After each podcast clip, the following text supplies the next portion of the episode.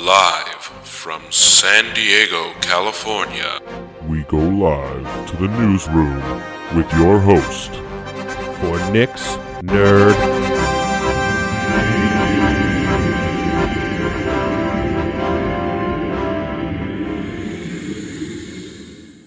Well, hello, friends. It's me, Nick, the host of Nick's Nerd News. And boy, do we got a show for you today. Anyway, we're in August now, huh? It is August. What is today? The 3rd? The 2nd. Today's the 2nd. Well, got a lot of stuff that premiered on Netflix. Not a lot of gaming news, surprisingly. I mean, a little bit, but I mean, it's whatever. No, no, no movie news really, because you know everything sucks in this dystopia that we live in. Can we just can we just be in December 31st already? Jesus Christ. Just can we go to the end of the year, please? Please? Please God, please. Anyway, let's get into the thick of it, huh? Anyway, you know, like and subscribe, all that jazz. But what's going on in video game world, huh? Shall we take a look as I talk to my non-existent producer? Well, we know what the PSN Plus games and the games with gold are going to be for this month. Uh, over on PSN Plus, you're going to get COD of COD, COD of Duty, Call of Duty Modern Warfare 2 remastered. Uh, that will be available the entire month, as well as Fall Guys Ultimate Knockout. That's a brand new game actually that uh, you're getting for PSN Plus. And then over on Games with Gold, you got Portal Knights, the first through the 31st. Override Mech City, the 16th through the 15th. And then on backwards compatible, you got MX Unleashed, the 1st through the 15th, and Red Faction 2. Red Faction 2, the 16th through the 31st. So make sure you pick those games up before you lose the chance to have them for free. As long as you have Xbox Live Gold. Anyway, the coolest thing ever is going on pre order tomorrow. Well, by the time you hear this, it will probably have been sold out. Um, but the Analogue Pocket, which is a new, um, like retro console type deal, that uh, pretty much is like a modern take on the Game Boy. Um, but they are releasing. This was announced last year, I think, on Kickstarter. Uh, they're coming out with a new one in both white and black. They do make a lot of other products. Um, but the Pocket, let's take a look. It goes on pre-order tomorrow. Well, in the past for you guys. Um, it is a quote. Pocket is designed around a first per, first in class 3.5 inch 615 ppi LCD with a 1600 by 1440 resolution. Pocket has 10 times the resolution of an original Game Boy. Yeah, we can hardly believe it either. Pro level color accuracy, dynamic range, and brightness. The p- display is even made from Gorilla Glass. There has never been a display this advanced in a video game system. Uh, the really cool thing about it is all, it actually plays actually it actually plays uh, Game Gear, Neo Geo, um, and Atari Lynx games as well with adapters. Um, and it's you can make music with it, which is insane. You can uh, make your own uh, games on it. So it says analog isn't just for games anymore; it's for making music. Pocket has a digital audio workstation built in called Nanoloop. It's a synthesizer and a sequencer designed for music creation and live performance. Shape, stretch, and morph sounds, capture music, or play and sculpt live. Uh, it says you can even connect Pocket to your Mac, PC, or other hardware with a MIDI, M- MIDI and sync cables. Um, so it comes with Pocket to MIDI USB A. I think it's Mighty, MIDI, I don't know. Pocket to MIDI in, Pocket to analog sync, Pocket to link cable. So you can link games. Uh, it has sleep and wake. It has three different display modes. So original Game Boy with that green color, Game Boy Color, and Game Boy Advance. So it has all three. And it's all handheld. It's also got a dock. So if you want to hook it up to your TV, you can. Uh, it says, quote, analog dock is an amazing companion for Pocket. With dock, you can connect Pocket to your HD TV, sync up any wireless 8BitDo, Bluetooth, or 2.4 controller directly to dock for wireless play. Up to four player support, you can connect controllers directly via wired USB as well. Um, it has a link cable, It comes with GB Studio, so you can make your own games for it if you wanted to. But yeah, um, compatible with Game Boy, Game Boy Color, and Game Boy Advance game cartridges. 3.5 inch LCD screen, 360 display rotation, variable refresh display, rechargeable lithium ion 4300 mAh battery, 6 to 10 hour gameplay time, and 10 hour sleep time. All buttons mappable, stereo speakers, micro SD card slot, USB C charging, original, original style link port, 3.5 millimeter headphone output. Uh, the dock is 1080p 1080p HDMI output, Bluetooth, and 2.4 support two USB inputs inputs for wired controllers, up to four player support, Bluetooth, DAC compatible power dock from controller, and it comes with adapters for Game Gear, Neo Geo Pocket, and Neo Geo Color, and Atari Lynx. But you can pre-order it now for uh, $199.99. The dock is separate for 100 bucks. The uh, there's a hard case, a tempered glass screen protector, even though it already has Gorilla Glass, uh, or you can get a fast charging power supply for 20 bucks. Those are all available. Uh, all the adapters are about 30 bucks each. Granted, I don't have Game Gear, Neo Geo, or Atari Lynx cartridges, so I don't think I'll be using that. Um, I do want to get this though, uh, but it goes on pre-order tomorrow, so well, it might still be on pre-order by the time you guys are listening. I don't know. But, but again, that's the Analogue Pocket, and uh, looks pretty fucking badass if you ask me. Anyway, this is a weird thing. This came out of Brazil, but World of Warcraft has been rated for Xbox Series X in Brazil. Does that mean World of Warcraft is coming to console? Finally, after all these years? Be nuts, though. It'd be crazy, huh? World of Warcraft on console? Crossplay? Maybe I don't know. Kind of nuts though. Like, how do you do subscription service then? Like, that's a little ridiculous if you ask me. But who knows? And what was probably the biggest video gaming news though this this past couple of weeks? I don't know if you guys have heard of this. It's called the Nintendo Giga Leak. Um, pretty much two enormous drops of, of confident, confidential Nintendo code and documents were pretty much uploaded to the internet. And a lot of stuff was in here. Uh, this is per IGN quote. The Giga Leak is made up of multiple drops of information stemming primarily from two posts on 4chan. The posts each contained gigabytes worth of files and documentation from internal Nintendo projects. The first set of files contained data primarily from SNES era projects, and the second set included information from N64 projects. The leaks include, among a lot of other elements, source code for games like The Legend of Zelda, Ocarina of Time, Super Mario 64, and more, as well as entirely unknown games and canceled projects. Unquote. Now, most people would probably say it's all fake, but due to the size and, and everything, it's probably true. No one knows how it even came up, because, you know, we've been getting a lot of files for Pokemon games a lot lately. So, I'm just going to go over a lot of websites have compiled some of the biggest stuff. Uh, there was a model for Luigi in Super Mario 64, and uh, everyone always thought there was hidden somewhere in the game, and he was.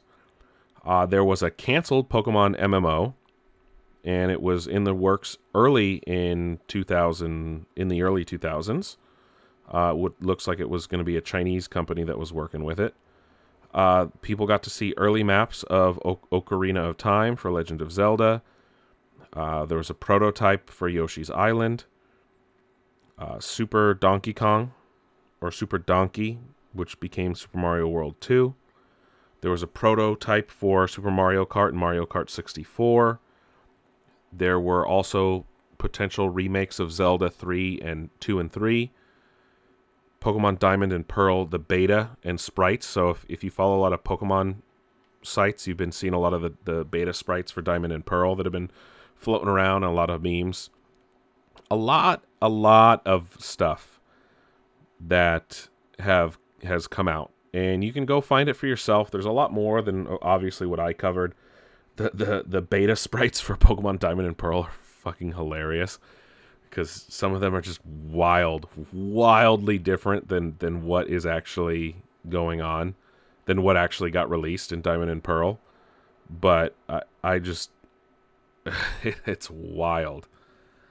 I, uh, I granted I focused on that more than anything, but a lot of people are like vindication when it comes to Luigi in Super Mario 64 because for some reason there's like no mention of him at all in that game, but now it looks like he was there all along, just um just hidden in the game files. Anyway, folks, the console war is over. Lord Gaben has spoken. That's funny. Anyway, uh, Gabe Newell, uh, founder of you know Valve, co-founder, uh, he's been stuck in New Zealand or Australia for like a couple months because of COVID, and he hasn't really been able to go out. And he was on a news program in New Zealand, and and someone asked him uh, which of the new consoles, next gen consoles, he thought was better, and he's pretty much said the Xbox. And they asked him why. He's like, because it is. So, quote from Gabe Newell I don't have a stake in that race. Obviously, we, as in Valve, do most of our development on personal computers, but of the two, I would definitely go with an Xbox.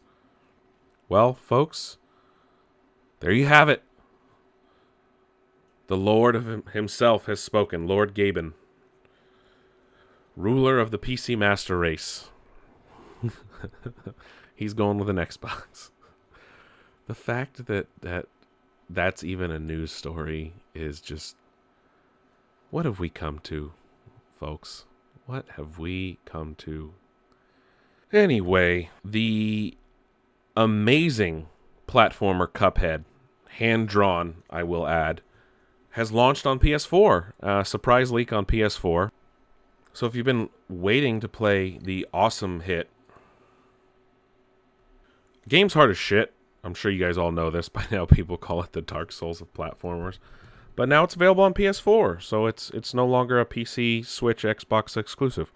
The memes of people asking for like Horizon and shit on Xbox now though are are hilarious. That's for sure. Uh, with with uh, Cuphead going to PS4, considering Microsoft, they did put out a lot of money for Cuphead, which is fine. You know, it's an indie game. They don't they don't own the rights to it, and I'm sure Microsoft is okay with that. I mean, hell, they got Minecraft on every platform imaginable, so Granted, they own Minecraft, so it's a little different. But anyway, uh, sticking on the PS4 train here for a second. So, Dreams, the game made by Media Molecule, which has allowed people to do amazing things. Amazing things. Well, Noah Cyrus, the sister of Miley Cyrus, has created a new music video in Dreams, which you can watch online right now. So that's pretty fucking cool. It's a video game that people can create in. So it's not as much a game anymore as it is like a creative tool. It's really beyond a game at this point, if you ask me. Uh, anyway, uh, Private Division, the publishers behind the Outer World, Outer Worlds, uh, the last most recent Obsidian game, they have signed publishing deals with several several indie studios, including Moon Stud- Studios, who uh, recently put out um, Ori and the Blind Forest, or Ori and the Will of the Wisps, sorry, the second Ori, and Roll 7, the creators of OlliOlli. So they have signed some multi year publishing deals with them. So those games are going to get published uh, without, they don't really need anyone else. So that's really awesome. Uh, so, you know, sometimes self publishing is really hard. And of course, things like that will help. A lot of new rumors are floating around that Microsoft may be hosting a, another event this month. Uh, no word on a date yet, but this might be a hardware event.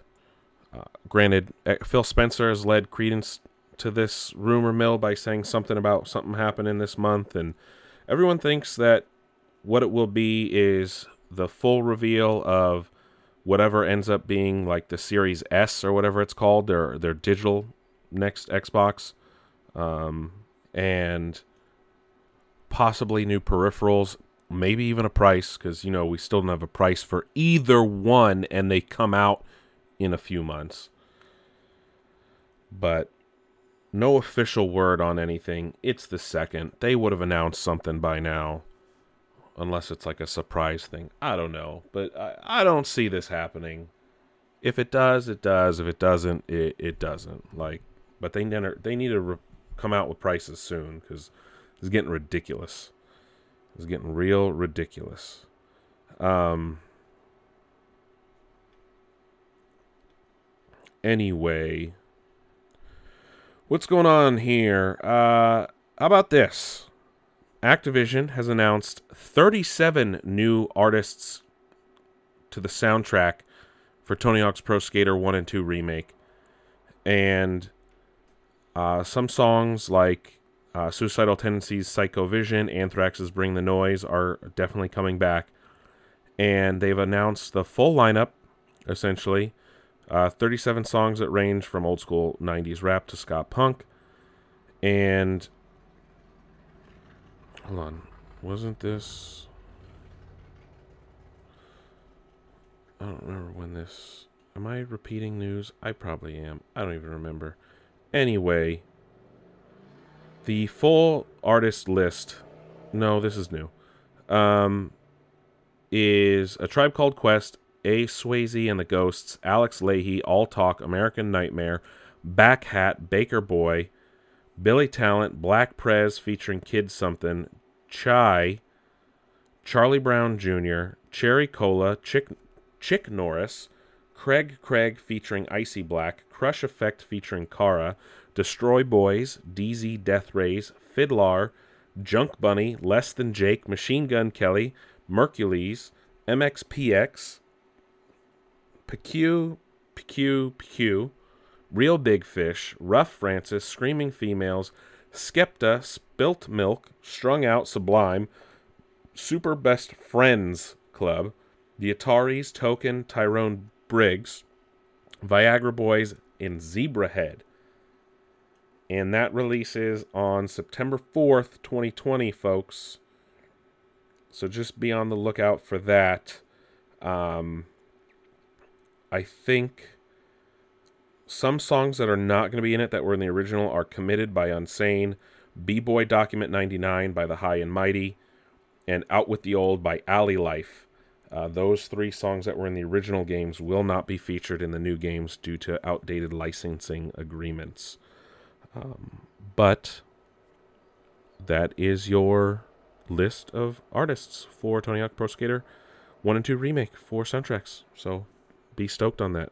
Also, uh, Games Workshop, the team behind the Warhammer franchise, has announced that they want to have more AAA level titles uh, on console related to their Warhammer franchise. Um, and they're signing new developers all the time to different deals. Um, this is per their annual report. And, uh, quote, our goal is AAA video games. We have signed multiple licenses and we continue to negotiate many more. We'll update you once they are announced. At the time of writing, we have 73 licenses and are signing new ones every two to three months. Which explains that announcement of that Dawn of War Warhammer game coming to Xbox Series X. Uh, Darktide um, is coming soon. And then Frontier is working on an RTS for Warhammer, which I thought Warhammer already had RTSs. Um, I don't know much about Warhammer though. Oh, they're doing one in what's called the Fantasy Age of Sigmar. And then there's sci-fi, which is Warhammer 40,000, 40k. I don't understand this. I don't understand Warhammer in general. But I just know there's like orcs and shit, but then there's tanks and like sci-fi elements. I I don't know. Anyway, moving on. This is um, we're getting a new documentary dropping later in September about PlayStation. Uh, it will mark the 25th anniversary of, of PlayStation, and they did say that uh, a lot of PlayStation people will be involved. Hideo Kojima, uh, Mark Cerny, surprisingly not Shawn Layden interesting group of people for sure from the list I saw, but uh, that will premiere September 7th on different streaming platforms if you want to watch that. Um, We also got an announcement for the new Nerf Halo MA40 assault rifle, and it looks fucking awesome. It is available for pre order, and it looks way, way, way better than the Boomco one that I currently have.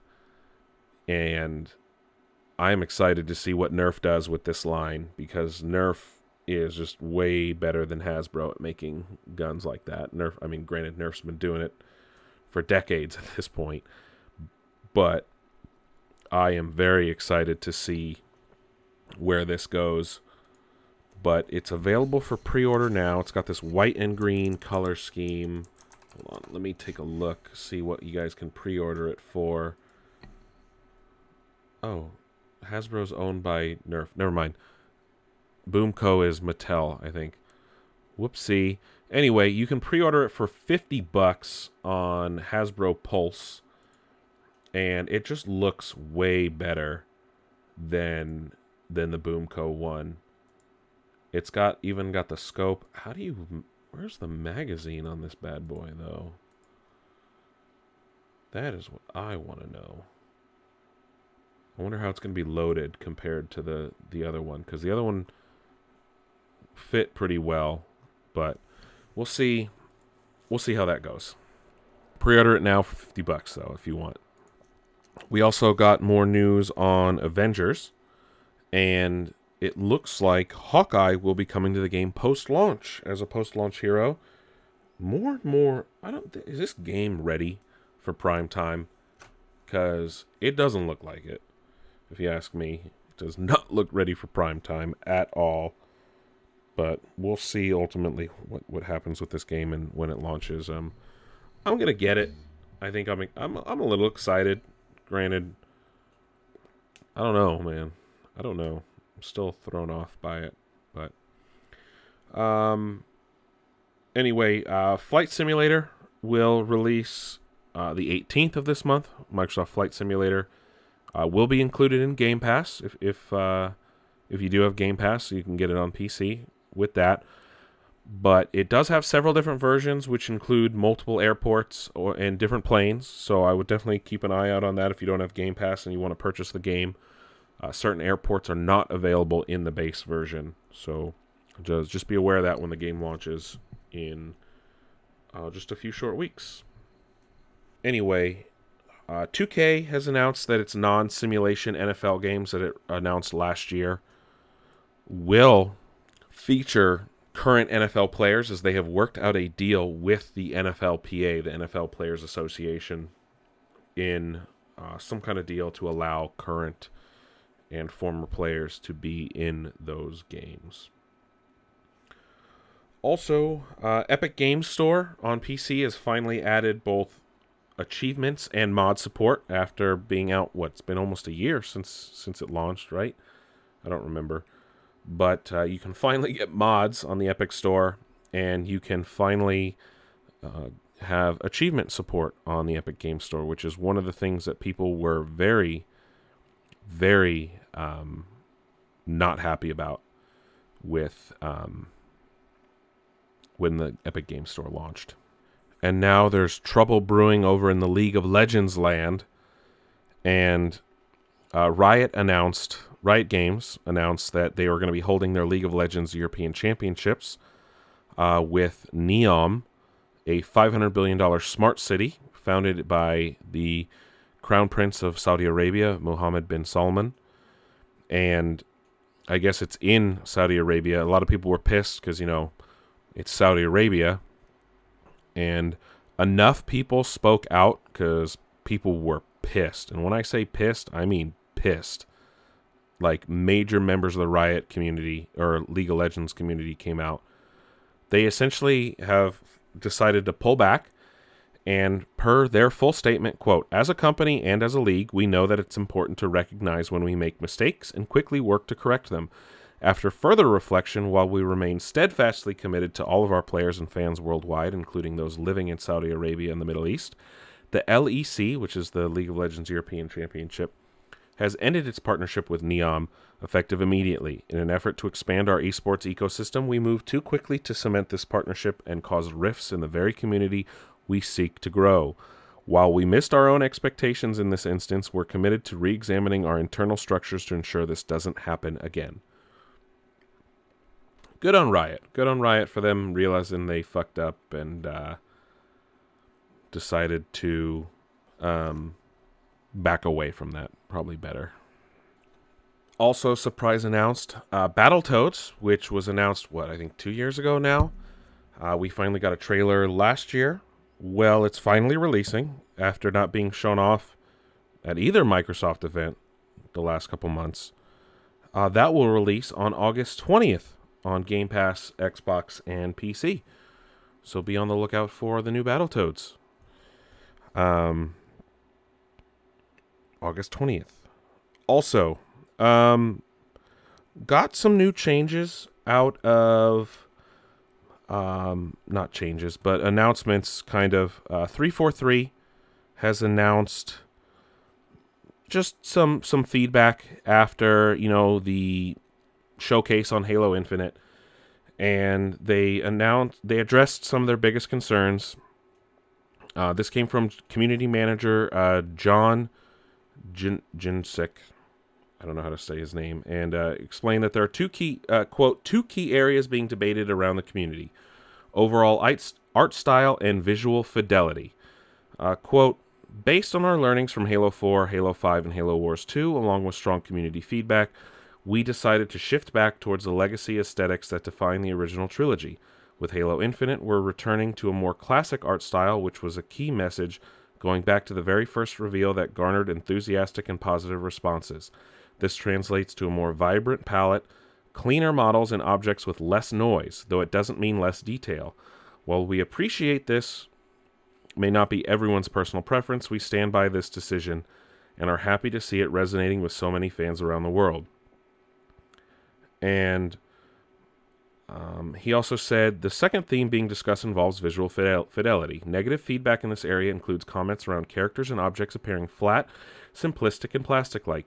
Light, lighting feeling dull and flat, and object pop in. We've read your comments, we've seen the homemade examples of retouched content, and yes, we've heard the Digital Foundry assessments.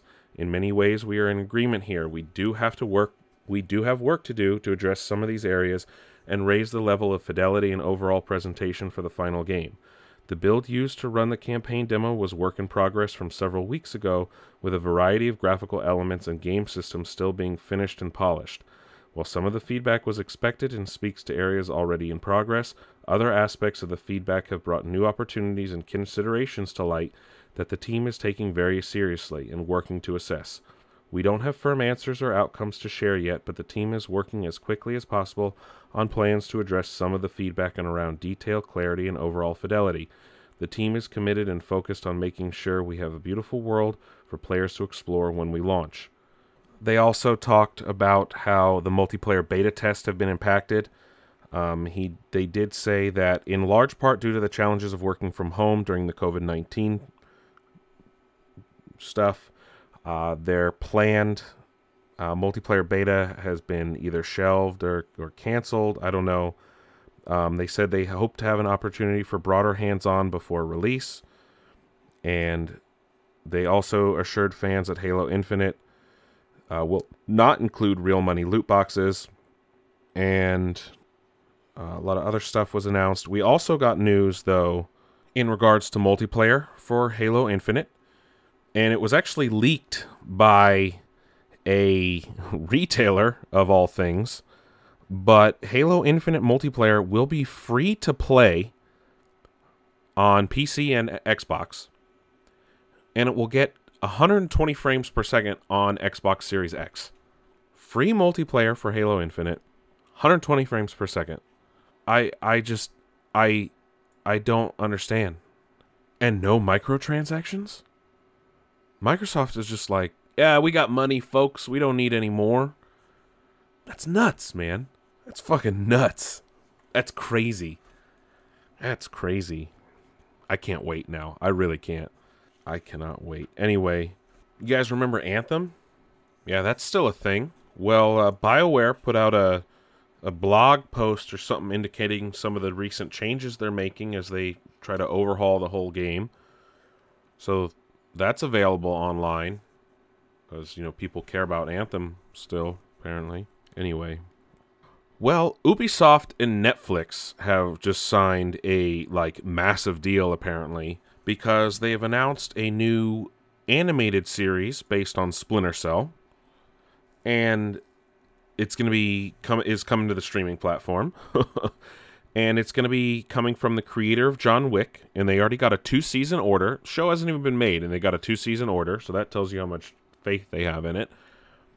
And then the director of Direct Detective Pikachu is going to be directing a Beyond Good and Evil movie for Netflix that will be both live action and animated.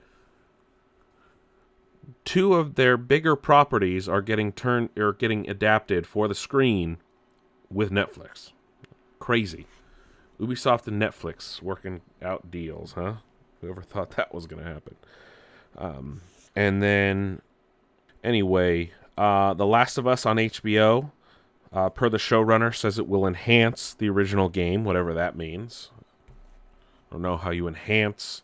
I guess they're going to enhance the story as much as possible. I, I don't know.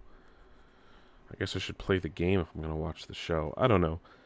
And then, uh, final bit of gaming news here. Uh, 343, going back to Halo. A lot of Halo stuff today. Master Chief Collection will be getting crossplay later this year and we'll get mouse and keyboard support on console as we get closer and closer to the release of Halo 3 ODST on PC, and then, of course, the final release of Halo 4, the last game in the Master Chief Collection, which will launch sometime either probably later this year or early 2021, I'm assuming, um, on the Master Chief Collection. But that's it for gaming news. Uh, let's talk about TV news, huh? for a little bit. Um, just because we're going to talk about the Umbrella Academy season two. I was able to finish that this weekend. Uh, that's going to be our main thing. It's been a while since we've had a review of anything, really. But uh, just in TV, uh, Netflix has announced a new Witcher uh, spin off show called Witcher Blood Origin. Um, it will be a prequel series set like a thousand years before Geralt of Rivia, which should be really cool. I'm I'm I'm really happy that they're expanding on that franchise. I, it looks like they really love it, and the season two should be back in production shortly if it hasn't already gone back into production. So good good on Netflix and and good on them. Um, we also got an announcement for Star Trek Discovery season three. Will drop on October fifteenth, so it looks like we won't worry about a delay for that. Um, we also got our first trailer for Camp Cretaceous, which is the new Jurassic Park show that is coming to uh, coming to Netflix. And while it was originally billed as possibly a TV show for kids, what what we got in this trailer seemed a little bit more like teen, more more geared for teens or not adults per se, but it, it did have a lot of more horror and thriller elements that are more in line with the films than what you would normally find on a children's show. That that's for sure. So it is. I wouldn't go as far as to say it's like a, an animated show for adults, like like Rick and Morty or something like that. But it's it's definitely not for children, like was what was previously believed. I will say that. Um, so that's definitely uh, something you can go check out online now. The trailer's out. We got some more news in regards to the Lord of the Rings show over at uh, Amazon. Uh, so it, it is taking place in the Second Age, and, and what was and some characters that people thought might not have been involved are now uh, not officially confirmed, but are heavily rumored. Uh, so don't be surprised if you see Sauron in in some capacity, and then also don't be surprised if a young Galadriel or young Elrond pop up at at any point in time. It is the second age. They were around, uh, but they wouldn't be what they looked like, of course, in the third age during the time of the Fellowship of the Ring. But those characters might pop up in the Amazon show. And uh, also got news from Kevin Smith. This man, he is busier than ever. Kevin Smith has announced he is working on an animated version of the Green Hornet for television. Uh, no word yet on if that's been picked up by anyone, but he's working on it anyway. And um, Damon Lindelof has announced that uh, he has plans for Watchmen, more seasons of Watchmen on HBO, even if he isn't involved, and even though it was just like a one-off kind of thing, which I, I guess is cool. I I don't know, man. I just I I need to go back and finish it. I started it, and I just I don't know what it was, but it just it didn't feel like Watchmen to me, so that's why I kind of just tuned out. And I just got bored and there was so much other shit going on and I'll get to it. Anyway, um that's kind of it for TV news. Uh, I do want to talk about the Emmys and, of course, Umbrella Academy season two review. I'm going to talk about that at the end because I'm going to have some spoilers in it. But just stick around for the end, uh, and that's when we'll talk about Umbrella Academy season two. Um, but I do want to talk about the Emmys. So, for one of the first years in a long time, HBO is not the Emmy Award or Emmy nomination king. This year, it's actually Netflix with a 160 nominations. HBO is number two, though, obviously with with 107. Um, but Watchmen is the number one show with 26 nominations itself. Um, so I just want to go across here some of the, the nominations here for Best Drama Series. You have Better Call Saul, The Crown, The Handmaid's Tale, Killing Eve, The Mandalorian. Yes, The Mandalorian is nominated for Best Drama. Ozark, Stranger Things, and Succession. If I had my vote, I would totally choose Succession. I love that show, and season two was amazing. Uh, best comedy series is Curb Your Enthusiasm, Dead to Me, The Good Place, Insecure, The Kominsky Method, The Marvelous Miss Maisel, Schitt's Creek, and What We Do in the Shadows. And honestly, it's a toss up between Curb and What We Do in the Shadows. If if you asked me, I personally love those shows. Uh, best limited series are Little Fires Everywhere, Miss America, Unbelievable, Unorthodox, and Watchmen. Best TV movie American Son, Bad Education, Dolly Parton's Heartstrings, These Old Bones, El Camino, a Breaking Bad movie, and Unbreakable Kimmy Schmidt, Kimmy versus the Reverend. Uh, lead actress in a drama series Jennifer Aniston, The Morning Show, Olivia Colman, The Crown, Jodie Comer, Killing Eve, Laura Linney, Ozark, Sandra O, oh, Killing Eve, Zendaya in Euphoria. Lead actor in a drama series Jason Bateman, Ozark, Sterling K. Brown, This Is Us, Steve Carell, The Morning Show. Brian Cox, Succession, Billy Porter, Pose, Posse, Pose, I don't know, Jeremy Strong, Succession, lead actress in a comedy series. You have Christina Applegate, Dead to Me, Rachel Brosnahan, The Marvelous Miss Maisel, Linda Cardellini, Dead to Me, Catherine O'Hara, Schitt's Creek, Issa Rae, Insecure, Tracee Ellis Ross, Blackish, lead actor in a comedy series, Anthony Anderson, Blackish, Don Cheadle, Black Monday, Ted Danson, The Good Place, Michael Douglas, The Kominsky Method, Eugene Levy, Schitt's Creek, and Ramy Youssef, and Ramy. Um, granted, it goes on from there. Those are just the big ones, if you ask me. But a lot of supporting actors and things like that, and and just it goes on and on from there. But I am excited to see where it goes. I wonder who or how it will play out.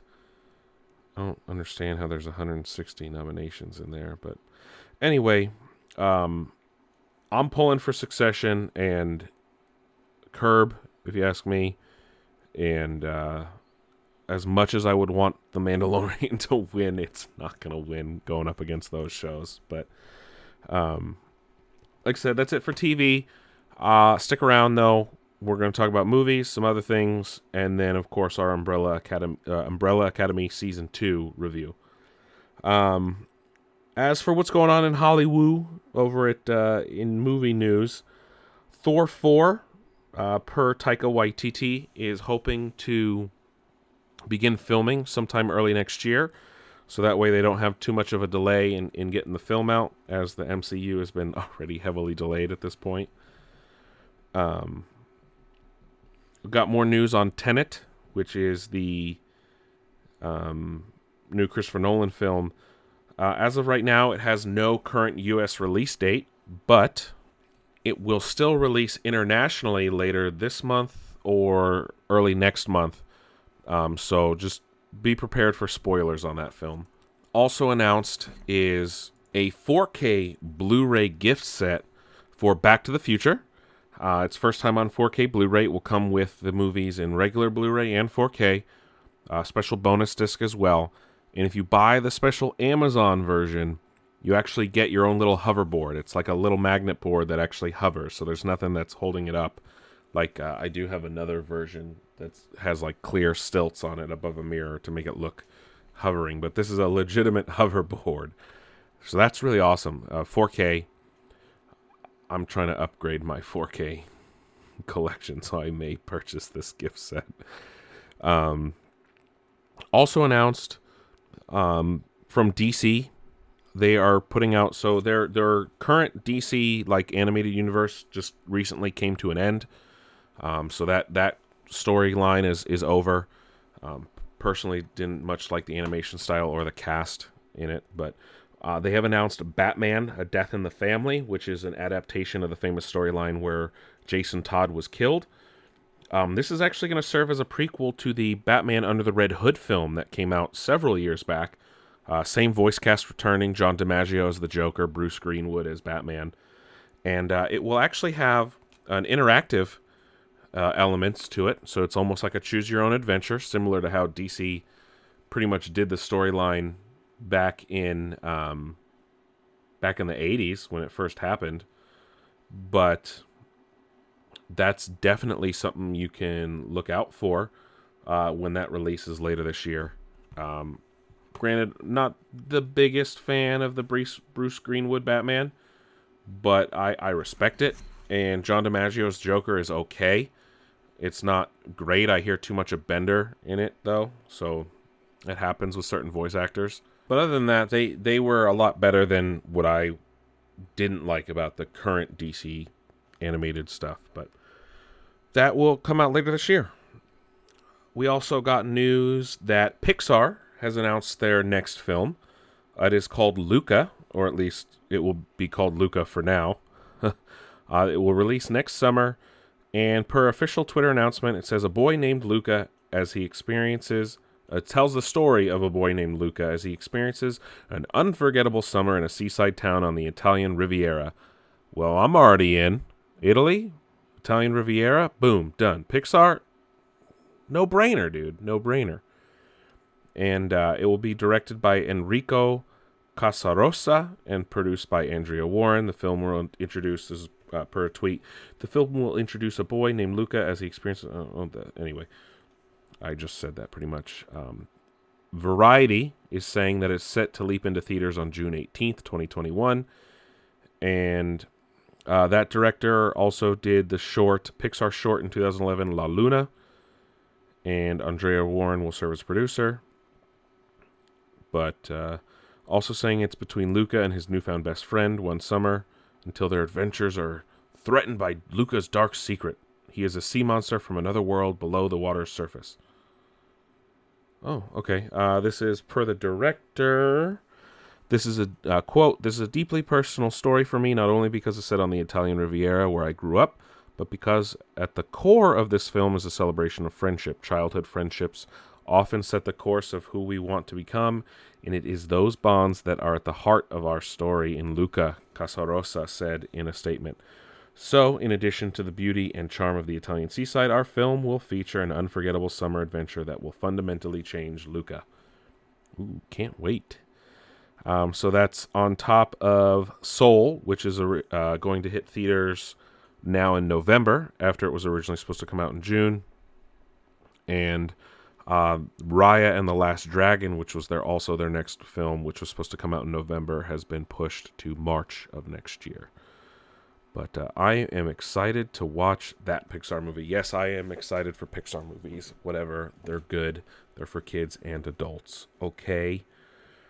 Um, some news came out recently, uh, with it being the 20th anniversary of, of X Men and things like that. But uh, it looks like Michael Jackson ha- was campaigning hard in the 90s to play Professor X at some point.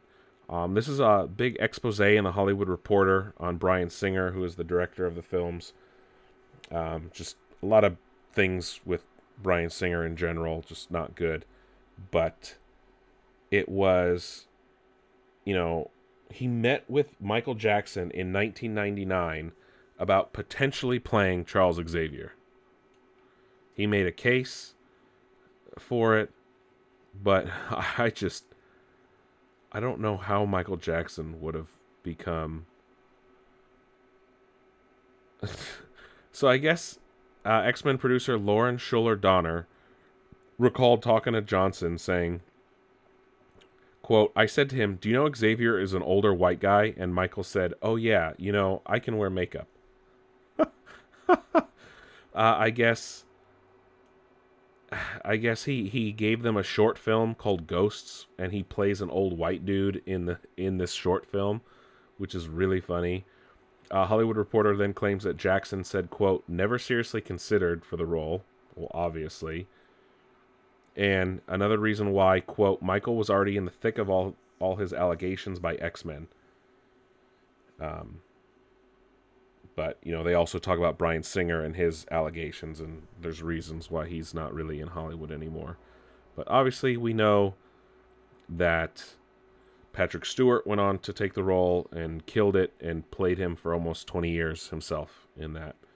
So, obviously, you know, Patrick Stewart was born to play that role. So, no question there. But uh, also got news. Uh, as for Scream 5, after David Arquette had already signed on, it looks like Courteney Cox will now be back playing her role as well in the Scream series, which makes me very, very excited. And hopefully now all we need is Neve Campbell to sign back on board to play Cindy. But Scream 5, which uh, will now not be a full reboot, but a continuation, which is nice to hear. Uh, Patty Jenkins was being interviewed about potential sequels and things like that for Wonder Woman, and she already stated a couple i think it was a couple months ago at this point that you know covid had kind of really slowed her role on on thinking about a third film. Um, but now she's saying that if there were to be a third film it would probably be her last which i don't blame her. A lot of directors will do several superhero films and then walk away because it's just there's so much involved and there's so much bickering and back and forth and you got to deal with like fan expectations and all that bullshit so you know i don't blame her She's done an amazing job so far. I can't wait to see what Wonder Woman 84, 1984 turns out like, but I am very, very excited to see where it goes, and I would love for Patty Jenkins to make a third one. That's that's for damn sure. And uh, anyway, um, AMC and Universal have worked out a deal finally after AMC said Universal, you can go take a hike. We don't want your fucking movies after Universal started putting their shit digitally and you know what happened with Trolls and all that. But they have worked out a deal and this is um so you know normally movie distributors and cinemas agreed to let a movie run in theaters for 90 days before getting the option to make them available in homes but now per the new york times they've worked out a deal which uh, shortens it to 17 days so Universal now has the ability to either have a film play in theaters for more than 17 days or at 17 days it can keep it can choose to keep movies in theaters for longer if need be, you know, like Fast and Furious and Jurassic World, which they'd obviously make a fuck ton of money if they kept it in theaters. Or after 17 days, they can um, they can pull it. So per quote, uh, the partnership we forged with AMC is driven by our collective desire to ensure a thriving future for the film distribution ecosystem and to meet consumer demand with flexibility and opportunity, says Universal Filmed Entertainment Group Chairman Donald Langley. Um, which makes sense because, you know, they still need theaters. You're not going to make billions and billions of billions, you know, selling at home.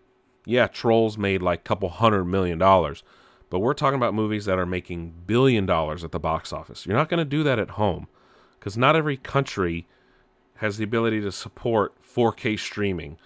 And you, if you're going to watch a new Jurassic World or a new Fast and Furious, you're going to want 4K streaming. You, you don't want to watch some bullshit 1080p stream of that movie because it's just not going to be good.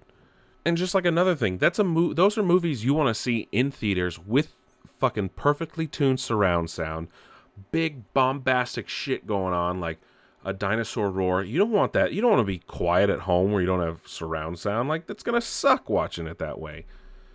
But I'm I'm happy Universal and AMC were able to work that out. Granted, it didn't really affect me because I don't. There's no AMC theaters near me that I wouldn't have been able to watch them in, but they figured it out. Um, Palm Springs, a new movie on Hulu starring Andy Samberg, is fucking great. You definitely need to watch this movie. It's about a, a guy who gets stuck in a time loop at a wedding in Palm Springs, and he drags this girl in somehow, and and just like it's like Groundhog Day, but for I don't want to say millennials, but just like a modern version of, of Groundhog Day, essentially. And and it's it's honestly it's really great, and it it doesn't end in the way you think it will. But there's just a, a it's really funny, and it's really poignant, and it's actually really serious at times too. There's a lot of good actors in it, surprisingly. Like J.K. Simmons is in it as well. But overall, Andy Samberg and uh, I can't think of the girl's name. Hold on, let me pull it up because it's the woman who played the mom in How to uh, How I Met Your Mother. After like you know that slow burn, but uh, I can't think of her name, and I'm doing her a disservice. Give me one second, folks. Anyway, the the film's hilarious, and uh, Kristen Melody, excuse me, Kristen Melody is uh, plays the, the the other girl, and honestly, the movie's hilarious. You definitely need to watch it. It is on Hulu, so if you have Hulu, watch it on Hulu, obviously. And and, and it's just it's so it's not what you expect. And I definitely give it definitely an 8 out of 10, not a, not perfect just cuz there are parts that are kind of slow and there are parts that are kind of dumb. But overall, it's it's actually really good and it, it's things that you wouldn't expect. But that's definitely something that's good about it. And if they made more, I'd be totally down. But Palm Springs on Hulu is great.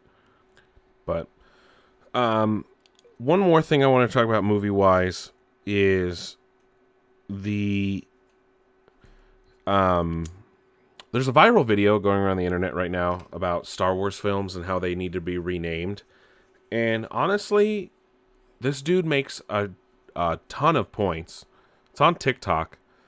Um why every Star Wars film has the wrong title, and it's from TikToker fake.disney.facts, and he pretty much goes through it like hilariously. And this is what his new titles should be: Episode One, The Rise of Skywalker; Episode Two, Revenge of the Sith; Episode Three, Attack of the Clones; Episode Four, Return of the Jedi; Episode Five, The Force Awakens; Episode Six, The Last Jedi; Episode 7, The Empire Strikes Back, Episode 8, A New Hope, and Episode 9, The Phantom Menace. And he literally gives reasoning for each one. And while they all make good points, there's a reason they have the titles they have. Okay?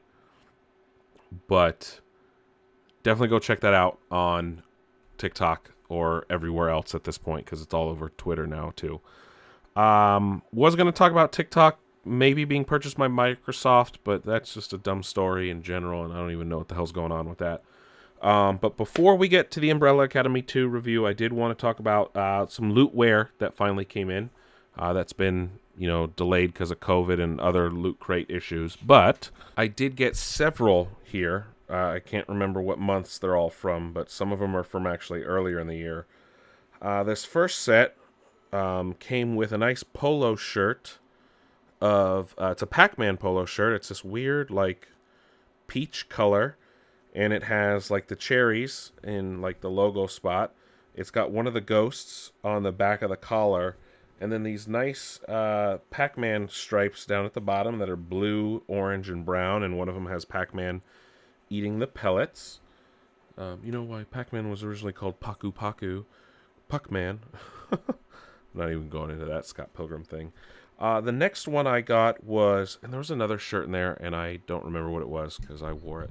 Anyway, uh, the next one was like a Marvel stuff, um, and it came with this like cool like soccer jersey that says Black Widow. Uh, it's got her logo, and it's got uh, it's all in like Russian type script, uh, like Cyrillic. Um, the way they packed it though, that was all weird because it has this like screen printing on it, and it was all stuck together, and now it's all jacked up. It's got to get washed. Um, it's also got the Shield logo and stuff on it, so it's it's cool. Cool little soccer jersey. Um, and also with that came a Nick Fury T-shirt that says "There's no I in team" with with Nick Fury Nick Fury on it, wearing his eye patch. That's funny. Uh, and then the next one it doesn't say which month it is, but it came with several things. Uh, the first uh, is a long sleeve shirt for uh, Over the Garden Wall, which is a Cartoon Network show, and some characters on that.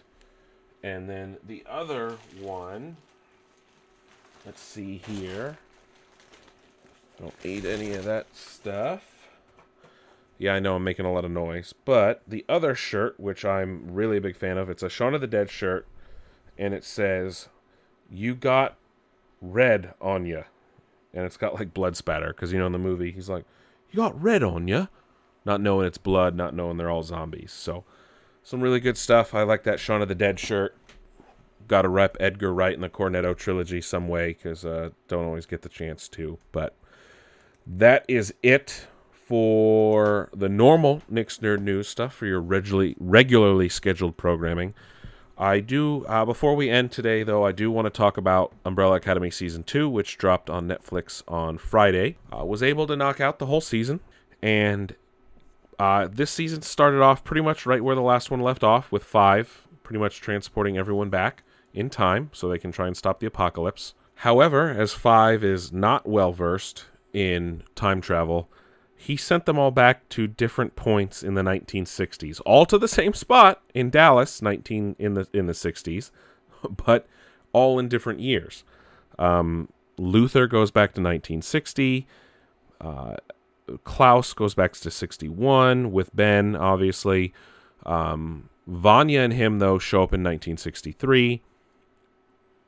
Uh, Vanya, the last to show up. Allison goes back to 1962.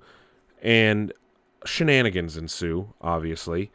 But what's interesting is we get more backstory to their father, uh, Reginald Hargreaves, the one who adopted all of them, if, if you watched the first season. But what's interesting to see is is how people from 2019 would obviously interact in the early 1960s. Klaus forms a cult. Allison has to deal with with civil rights issues and obviously gets involved in the movement. Luther gets involved in cage fighting to a degree, and yet somehow they are all tied to the Kennedy assassination in some way. And somehow the assassination still happens. No, the apocalypse is still happening, and that's why Five goes back to, you know, stop it. Oh, Diego, I forgot to mention, ends up in a crazy hospital because he's telling people Kennedy's going to get assassinated, and they're looking at him like, you're a psychopath. um, but that's where we get introduced to some new characters, obviously.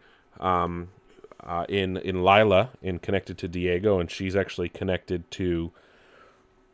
You you you'd actually be surprised who she's connected to, and she's connected uh, in some ways to five more more than you might realize. Um, that's some of the spoilers I was going to mention. Uh, we do get some returning characters from season one that you thought might have died or didn't make it, so it's nice to see them but it was definitely interesting to see how it all tied into the Kennedy assassination and just things in 1963 that you wouldn't expect. And it, it just, it's so well written. And the jokes are perfect, and the seriousness of the situation is great, and how everything plays out is what you wouldn't expect.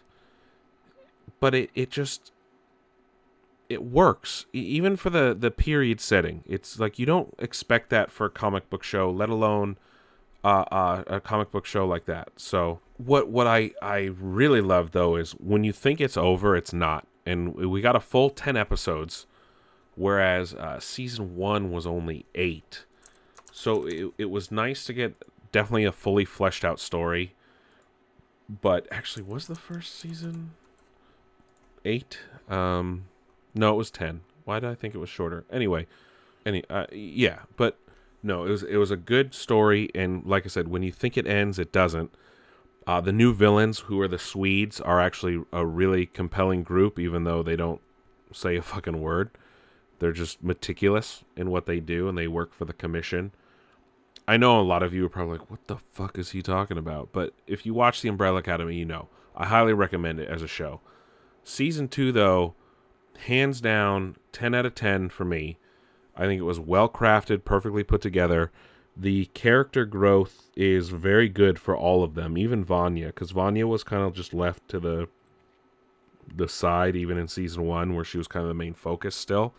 Um, that's Ellen Page's character, but I I thought that she had the best story in season two next to Allison, dealing with like civil rights movement and things like that. And it was it was actually perfect timing with what's going on in America today. And I'm I'm shocked that it just it fit together so perfectly.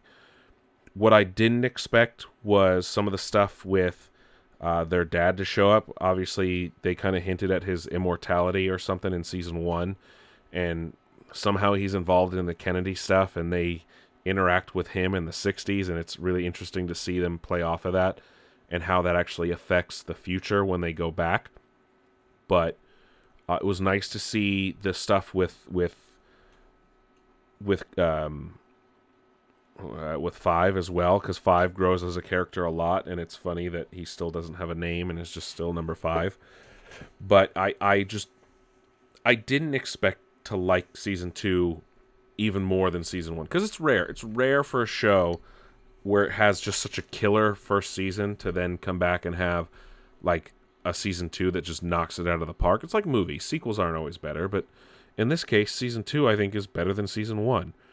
But very, very interesting for sure. And just the whole aspect of tying in with the JFK assassination is even better. And that's that's what I very much enjoyed some of the other stuff that they tie into with like Klaus and his cult and stuff was was really cool to see. Uh, it was nice to have Ben have more growth as a character as well, considering we barely saw him in season one, and we kind of see his motivation and why he's attached to attached to Klaus so much. Uh, Luther, I felt not a big fan of his storyline in season two, but it was okay. And then, of course, uh, Diego's storyline was fun, and his playoff of Lila, who is the new character, like I mentioned before. How she's connected to Five is is not one you'd you'd actually expect, um, and her like you can almost not trust her from the beginning, but you can kind of see where her character arc was going as well. Like, oh, she's obviously going to hook up with Diego, and that's what happens, you know. Spoiler, but but otherwise, her character is very well done. She is a badass in her own right, which is great. And the way like the way she interacts with Five is is interesting to see. The way she plays with interacts with Diego is really interesting to see.